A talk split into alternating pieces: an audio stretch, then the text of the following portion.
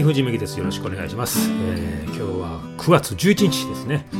えー今日非常に暑うございますね。午前中ちょっと出かけたんですけれども、この日差しはもうこう8月というか7月というかすごい痛いようなこう日差しでございますが、えーまだもう9月になってるのにもこの暑さっていうのはたまらんなと思いながらですね、えー今日も過ごしてたわけですけども、今日も、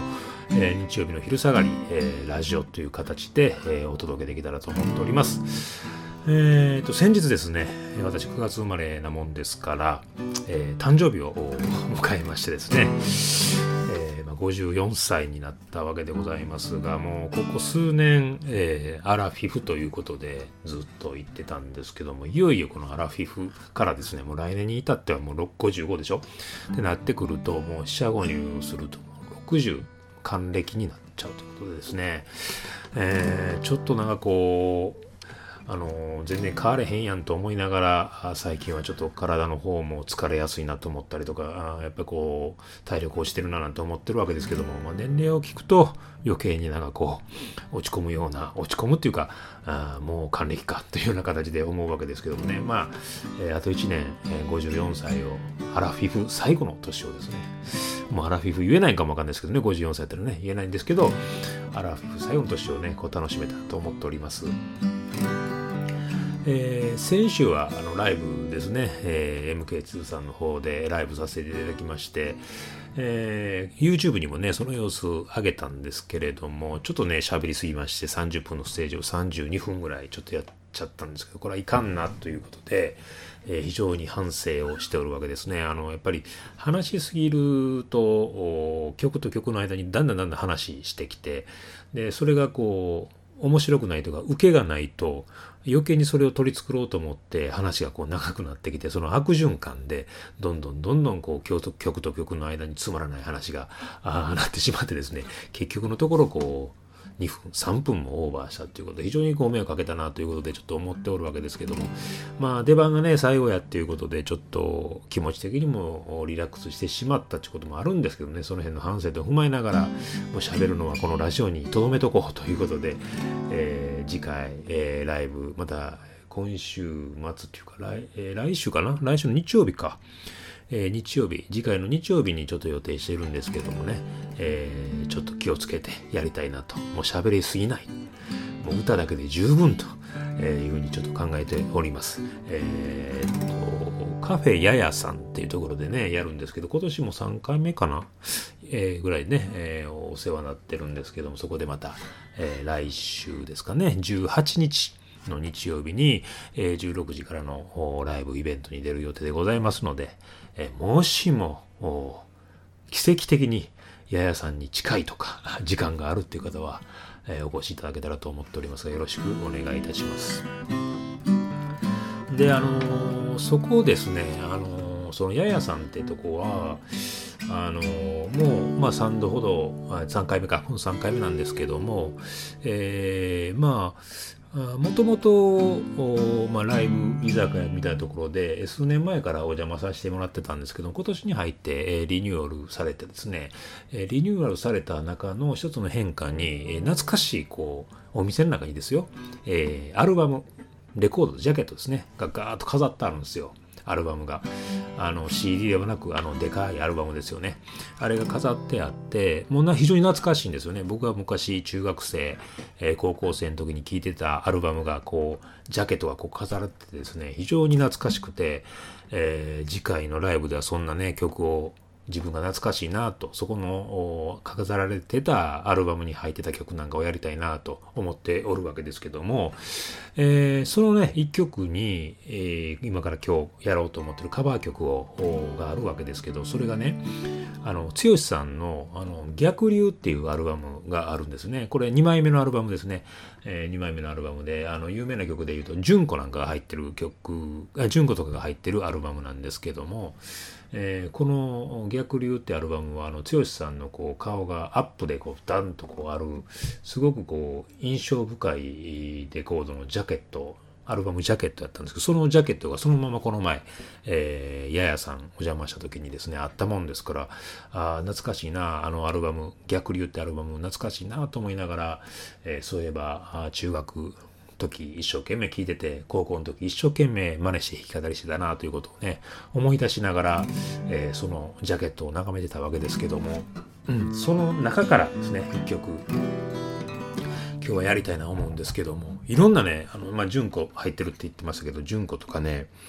えー、有名なとこで言うと、祈りとかね、入ってるんですけども、その中でもね、この私、略流の中で一番やってた曲ですね。やってたっていうか、最初に取り掛かって手につけた曲でございますが、あの、これ確か B 面の1曲目にあった曲でございますが、あの、膝枕という曲があるんですけどもね、えこの曲をちょっとやってみたいな。あの、そのやるのも、あの時ですね、あの頃、高校の時にやってたバージョンでやってみたいなと思います。では、剛さんの逆流から膝枕。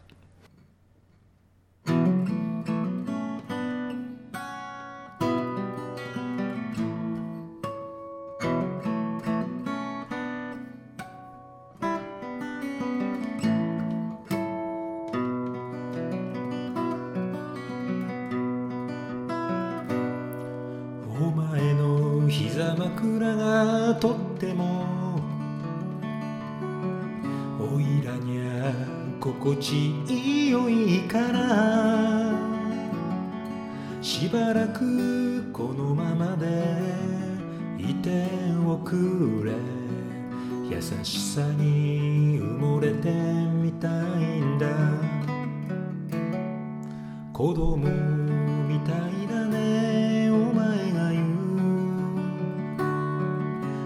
じゃないかと照れ笑いスカートの裾を指でたどると。ダメよとお前。照れ笑い今夜眠るよおいらこのま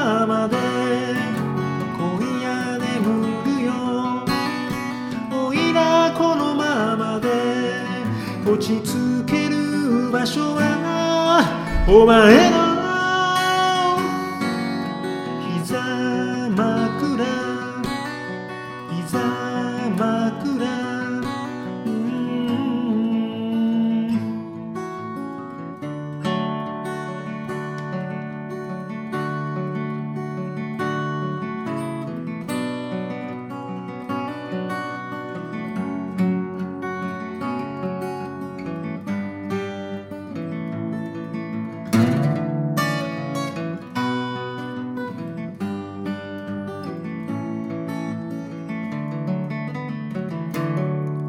柔らかいお前のちっちゃな手それもおいらだけのものだよ。お前の香りは大きな支えだ。幸せ者だよおいら。不思議なやつだな。て。毎日が苦しいはずなのに愚痴一つ言わずに笑える人だ。おいらを癒す。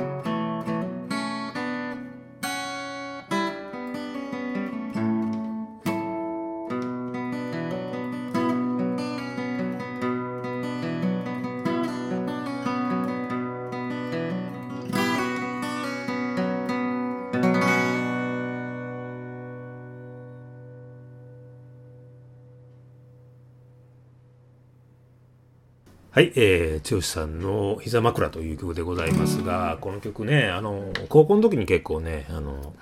人前でやったこともあるんですけども、これあの相棒と2人でね、ギターをこう、えー、ツインでやってやるんですけど、これイントロでこうハーモニクスっていうのあるじゃないですか、こう。